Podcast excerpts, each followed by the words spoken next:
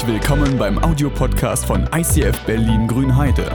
Wenn du Fragen hast oder diesen Podcast finanziell unterstützen möchtest, dann besuch uns auf icf-grünheide.de.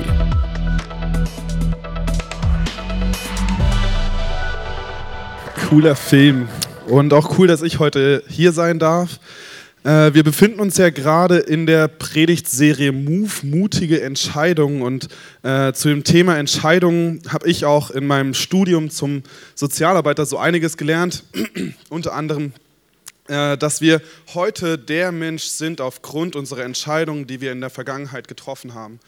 Oder auch, dass wir unsere Entscheidungen, die wir heute treffen, aufgrund unserer Erfahrungswerte, die wir in der Vergangenheit gesammelt haben, treffen. Und ganz einfaches Beispiel, ich bin nach Kassel gezogen, kannte mich noch nicht so gut aus und wollte joggen gehen, wollte abnehmen, wollte sportlich sein. bin dann losgelaufen und bin auch ganz gut äh, wieder angekommen, aber habe danach gemerkt, hm, naja, die Strecke war jetzt nicht so krass herausfordernd, war leicht und war jetzt nicht so lang. Und dann bin ich wieder joggen gegangen und habe aufgrund meiner Erfahrungen, die ich beim letzten Mal getroffen, äh, gesammelt habe, mich entschieden, diesmal eine andere Route zu nehmen und so weiter und so fort. Das heißt, meine Entscheidung beruht immer auf meinen Erfahrungen, die ich gesammelt habe. Und wenn ich keine Erfahrung habe, wie ähm, jetzt auf dem Solar war ein äh, Nägellackieren-Workshop. Ähm, und äh, Lenny hat den gemacht. Lenny, der Sohn von Stefan, hat eigentlich keine Ahnung davon. Und was hat er gemacht? Er hat äh, Freunde oder seine Schwester hat er gefragt, okay, worauf muss ich achten? Was gibt es für Lifehacks beim äh, Nägellackieren? Was kann, äh, worauf kann ich da achten?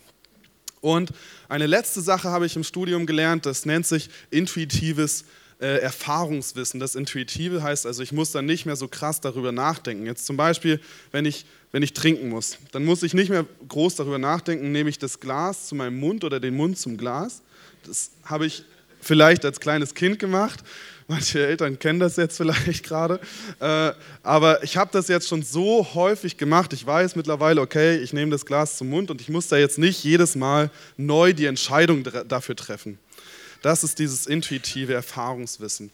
Aber heute in der Predigt soll es halt nicht um diese Entscheidung gehen, wo wir mega viel Zeit haben, um all unsere Erfahrungen abzurufen oder äh, wo wir intuitiv handeln sollen, sondern das Thema, wie Ben schon gesagt hat, ist heute sei wachsam.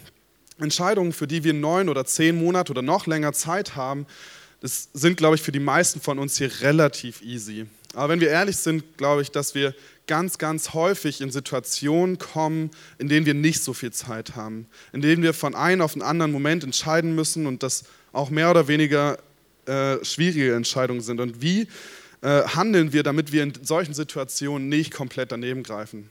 Wenn du äh, vorhast, am Abend einen Salat zu machen, in den Supermarkt gehst und das ganze Gemüse einkaufen möchtest und läufst dann am, äh, mit deinem Einkaufswagen so am Tiefkühlregal lang und dann liegt da diese supreme, knusprige, Käserand gefüllte Steinofenpizza zu einem Preis, den es noch nie gab und auch nie wieder geben wird, definitiv nicht. Was tust du? Oder du möchtest eine Firma gründen und hast schon eine mega gute Idee, Vision, wie du das alles anstellen möchtest und du bekommst ein super Angebot, aber es ist eigentlich inhaltlich gar nicht das, was du wolltest. Aber das Geld ist da, es ist ein mega Angebot. Was tust du? Oder ein letztes Beispiel, du hast keine Kraft, keine Zeit und kein Geld und du bekommst ein Angebot für einen super Urlaub, der aber trotzdem Geld kostet. Was tust du? Wir wollen uns heute mit solchen Situationen beschäftigen und gucken, wie wir spontan halbwegs gute oder weise Entscheidungen treffen können. Und die Frage, die wir uns dabei stellen wollen, ist, gibt es im Moment in deinem Leben eine Spannung, die deine Aufmerksamkeit verdient? Gibt es im Moment eine Spannung in deinem Leben, die deine Aufmerksamkeit verdient? Und genau in diesen Momenten ist es unglaublich wichtig, die Pause-Taste zu drücken sich aus der Situation hinauszubegeben, nachdenken, was du da eigentlich gerade tun möchtest und dich zu fragen, möchte Gott mir damit vielleicht was sagen? Aber diese Pause ist wirklich unglaublich wichtig. Einerseits, wenn du es nicht tust, kommt es zu unreflektierten Verhalten und ähm, in, sehr wahrscheinlich kommt es dazu, dass du Entscheidungen triffst, die du bereuen wirst. Und andererseits könnte ich mir den Rest der Predigt sparen. Also, wenn ihr es schon nicht für euch tut, dann macht es wenigstens für mich. Denn wenn, wenn ihr es nicht tut, dann könnte ich jetzt eigentlich auch rausgehen. Wir könnten noch einen Kaffee trinken oder noch ein paar Lieder singen und dann war es das. Aber ich würde ganz gerne noch ein paar mehr Gedanken mit euch teilen. Deswegen, wenn ihr es nicht für euch macht, dann legt die Pause für mich ein. Ähm, genau, aber wenn ihr dann in dieser Pause seid, dann herzlichen Glückwunsch, habt ihr schon die erste sinnvolle Entscheidung getroffen. Das ist schon gut. Und dann äh, geht es weiter dass ihr euch fünf einfache Fragen stellt. Die erste Frage, würde Jesus es auch tun? Dieses einfache What would Jesus do, von dem jeder Christ mindestens fünf Bänder gehabt hat, äh, WWJD-Bänder. Aber ganz ehrlich, wie wahr, wie gut und wie stark ist diese Frage eigentlich? Was würde Jesus tun oder würde Jesus es auch tun? Und die Frage dabei ist nicht, Jesus, kannst du es für mich tun? Oder Jesus, wenn ich das tue und einfach meinen Willen durchsetze, kannst du es trotzdem segnen? Oder Jesus, liebst du mich noch, wenn ich das tue? Das ist nicht die Frage. Jesus liebt dich definitiv. Jesu Liebe ist bedingungslos. Aber die Frage ist, würde Jesus es auch tun? Und für jeden, der, dem das nicht ausreicht, so ein Bändchen oder meine Worte, den habe ich auch noch ein Wort aus Gottes Wort mitgebracht. Und zwar in Epheser 5, Vers 10 lesen wir, prüft in allem, was ihr tut, ob es Gott gefällt. Prüft in allem, was ihr tut, ob es Gott gefällt. Und ganz ehrlich, ich habe diese Bänder so häufig bei mir oder bei Freunden gesehen und irgendwann haben sie mich einfach nur noch genervt. Sie waren einerseits nicht wirklich schön und andererseits hatten die so viele Freunde in meinem Umfeld und wenn du dir ihr Leben angeguckt hast, haben sie sich eigentlich nicht wirklich gefragt, was auf ihrem Bändchen steht. Die haben nicht ein Leben nach Jesu Lebensstil gelebt. Aber, sorry, wenn es so klar in der Bibel steht, prüft in allem, was ihr tut, ob es Gott gefällt, dann sollten wir uns vielleicht doch nochmal diese Frage stellen, würde Jesus es auch tun? Zweite Frage, die ihr euch stellen solltet in dieser Pausensituation, ist, hast du einen innerlichen Frieden darüber? Ist auch sehr, sehr tricky, finde ich, weil ich persönlich glaube, dass dieser Satz sehr, sehr gefährlich sein kann, weil er sehr schnell böse ausgenutzt werden kann, theoretisch. Wenn Leute äh, keinen Bock haben auf das, was du dir ausgedacht haben, dich nicht mögen oder äh, sich in ihrem Stolz verletzt fühlen oder so denken, hey, das haben wir schon immer so gemacht und dann einfach von der Macht dieser Wörter, äh, von wegen, hey, ich habe dann Unfrieden drüber, von, von dieser Macht über diese Wörter wissen, dann kann es sein, dass Menschen diese Wörter böse missbrauchen, aber ganz ehrlich, Gott hat uns nicht umsonst den Heiligen Geist geschenkt. Ich habe manchmal habe ich auch so Momente, wo, wo ich ganz klar weiß, okay, das, das war der Heilige Geist, der hat zu mir geredet oder ich hatte einen Eindruck, wo ich weiß, der war nicht von mir, der war zu schlau. Äh, das, das muss der Heilige Geist gewesen sein, aber manchmal habe ich auch einfach nur ein Gefühl oder christlich formuliert halt diesen Frieden oder wenn der Friede nicht da ist, halt diesen Unfrieden.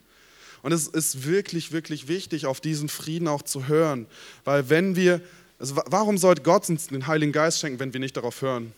Das wäre absolute, einfach nur Verschwendung von göttlichem Potenzial. Und es ist wirklich wichtig, diesen Pausenknopf zu drücken und dann wirklich ehrlich zu dir zu werden und dich zu fragen, ob das wirklich stimmt, diese Entscheidung, oder dich wirklich, dass, dass du wirklich ehrlich zu dir wirst. Und ich glaube, wenn du das tust, dann wird Gott in dieser Situation in den meisten Fällen zu dir reden. Also nimm diese, diese Frage auch wirklich ernst. Hast du einen innerlichen Frieden, inneren Frieden darüber? Dritte Frage. Erfüllen oder bestätigen es geisterfüllte Freunde. Ähm, Freunde, die immer nur Ja und Amen zu dir sagen. Das ist super entspannt und das ist angenehm, wobei ich auch sage, okay, wenn sie immer Ja und Amen sagen, solltest du überlegen, ob das wirklich Freunde sind oder nur Heuchler. Ähm, aber sobald sie anfangen, auch mal Nein zu sagen, dich zu kritisieren oder dein Handeln zu hinterfragen, auch zu sagen, hey, ich glaube, dass dir diese Beziehung nicht so gut tut, dann, dann wird es unangenehm. Aber was, was wir in solchen Situationen so häufig vergessen ist, dass Freunde, dass Familie, Verwandte oder Mentoren immer nur das Beste für uns wollen. Und auch das in diesen Situationen, wo sie auch mal Nein sagen. Ich habe dazu eine Beispielgeschichte, die nicht ganz so beispielhaft ist. Und zwar ähm, war ich verliebt in eine junge Frau und äh, sie hat Jesus geliebt, deswegen war alles cool und sie hatte auch Gefühle für mich, noch besser. Ähm, Und wir waren zusammen auf einer Silberhochzeit von einem befreundeten Ehepaar. Und da artete das Programm ein bisschen aus in einen Input auf einmal. Und da ging es um ähm, den Leiter zu ehren und äh, auch den Ratschlag eines Leiters zu ehren und ihn da, direkt auch um Ratschlag zu bitten. Und das fanden wir cool, das fanden wir biblisch, das hat für uns Sinn ergeben. Also haben wir dieses befreundete Ehepaar äh, eine Mail geschrieben und äh, ihnen gesagt, wie wir uns fühlen, was, äh, wie es uns gerade geht ähm, und ob, wir, ob sie einen Rat haben. Und wenig später haben sie geantwortet und haben gesagt, hey, wir freuen uns super für euch, mega für euch, aber wir haben den Eindruck, wartet mal lieber noch. Und wir so, hä? So, ey, wir, wir, wir fühlen was füreinander, wir lieben beide Jesus, wir sehen beide gut aus und was soll da, was soll da nicht stimmen? So, aber äh, wir haben gesagt, okay, wir haben sie nicht umsonst gefragt, wir sind gehorsam, wir warten. Und wir haben gewartet und gewartet und gewartet. Anderthalb Wochen später sind wir in Urlaub zusammen und äh, sind zusammengekommen. Hat dann nicht so lange gedauert, dass wir warten konnten. Aber ähm, das Ende von der Geschichte ist dann halt letzten Endes, dass wir zwei Jahre später uns getrennt haben. Und es war nicht immer alles schlecht, das, äh, definitiv nicht. Aber es war natürlich auch nicht alles gut, sonst hätten wir uns nicht getrennt. Äh, aber was ich sagen möchte, hätten wir in dieser Situation auf diesen geisterfüllten Leiter und auch Freund von uns gehört, hätten wir uns wahrscheinlich viel Stress und viele Nerven einfach ersparen können. Also falls du noch nicht so einen geisterfüllten Freund oder Leiter oder so hast, dann such dir jemanden. Ich denke, hier in der Gemeinde gibt es auch jemanden. Also nicht nur einen, ich habe hier schon einige gesehen. Nein, äh, doch. ähm, genau, sucht euch einfach Leute in eurem Umfeld, die geisterfüllt sind und einfach wirklich euer Bestes wollen.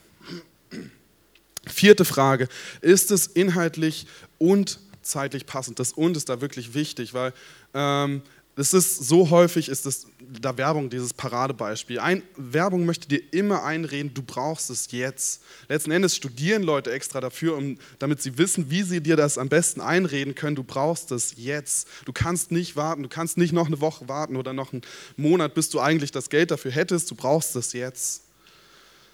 Und da passen auch die zwei Beispiele vom Anfang wieder. Ähm, du möchtest eine Firma gründen und du bekommst ein super Angebot. Das passt zeitlich perfekt, aber inhaltlich gar nicht. Oder du hast keine Kraft, keine Zeit und kein Geld und du bekommst ein Urlaubsangebot. Das passt inhaltlich super, aber zeitlich gar nicht. Deswegen die Frage, passt es zeitlich und inhaltlich? Und noch ein Tipp, gute Angebote kommen eigentlich immer wieder.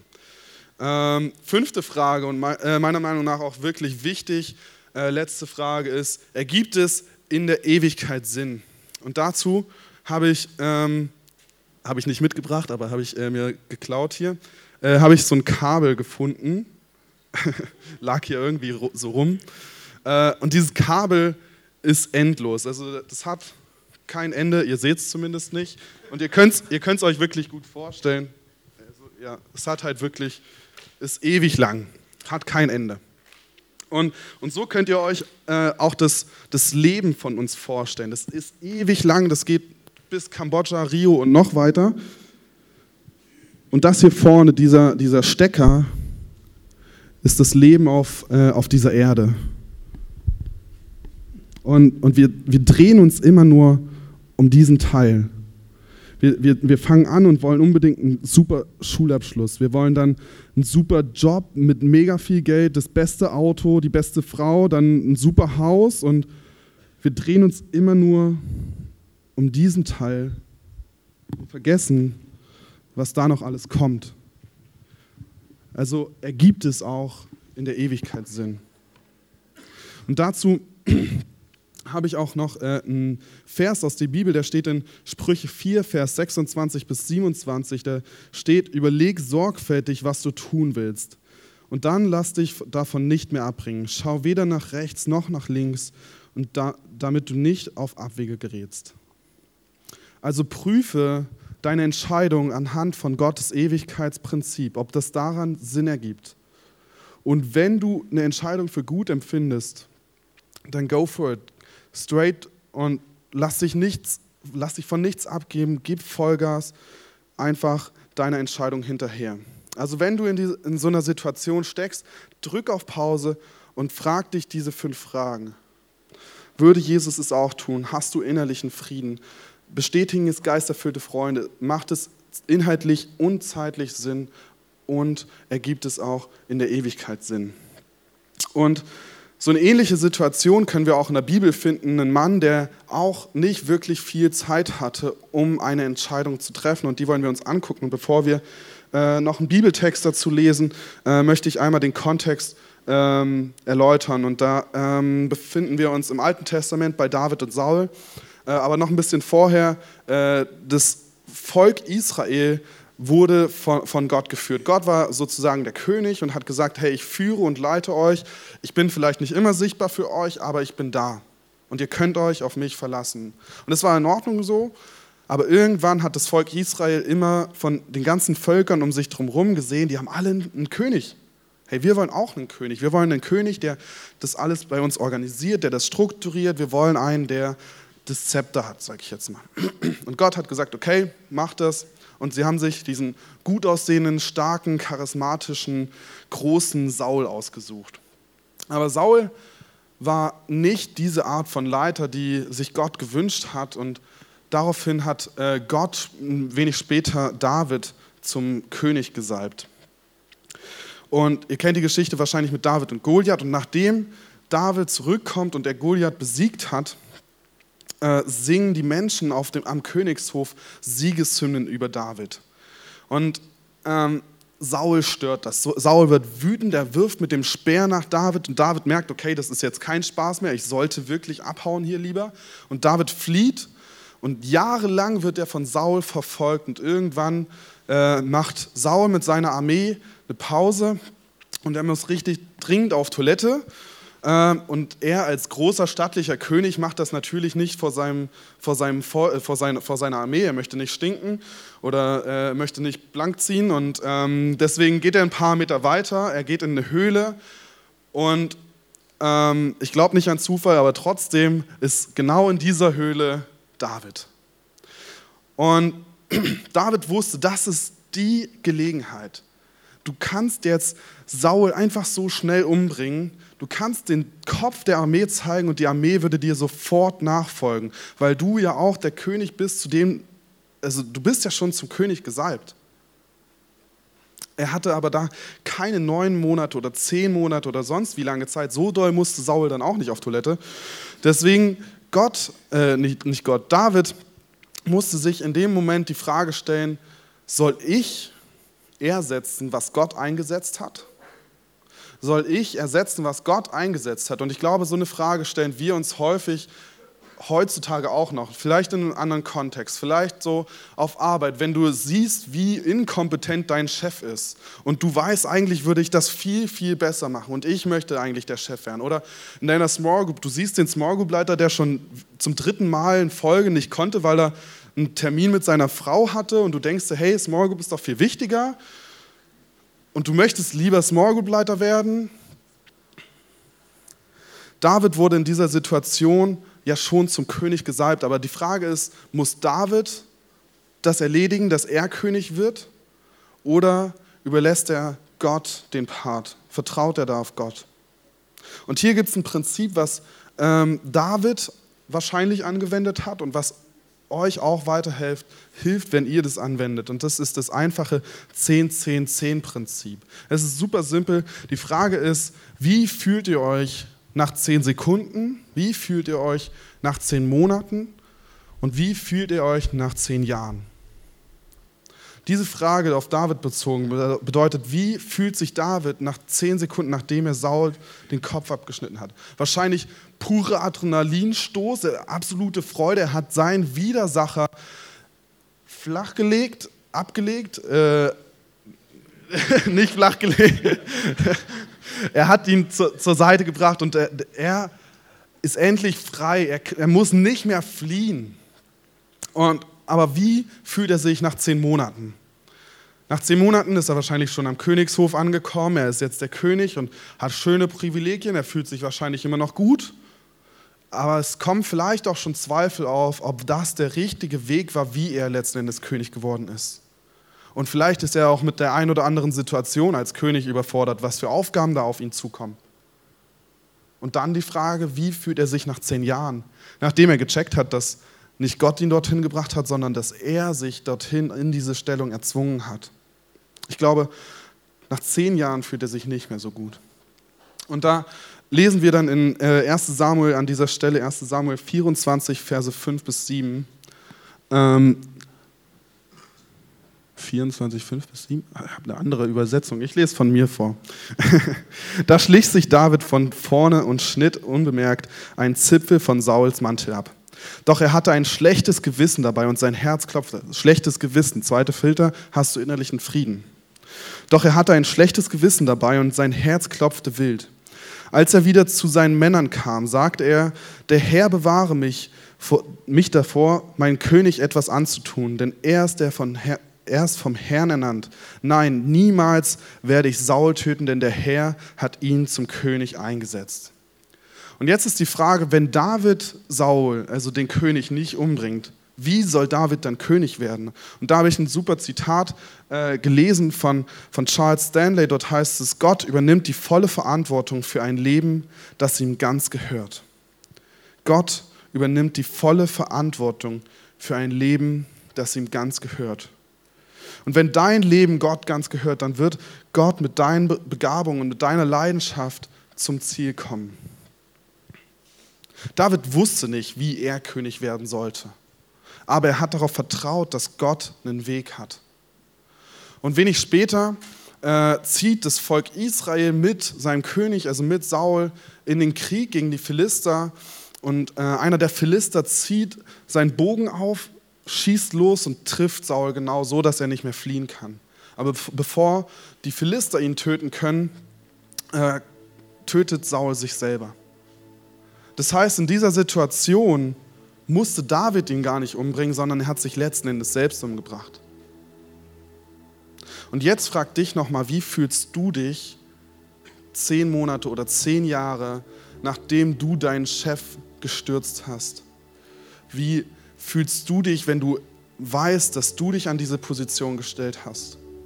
Oder wie fühlst du dich, wenn Gott dich dorthin gestellt hat?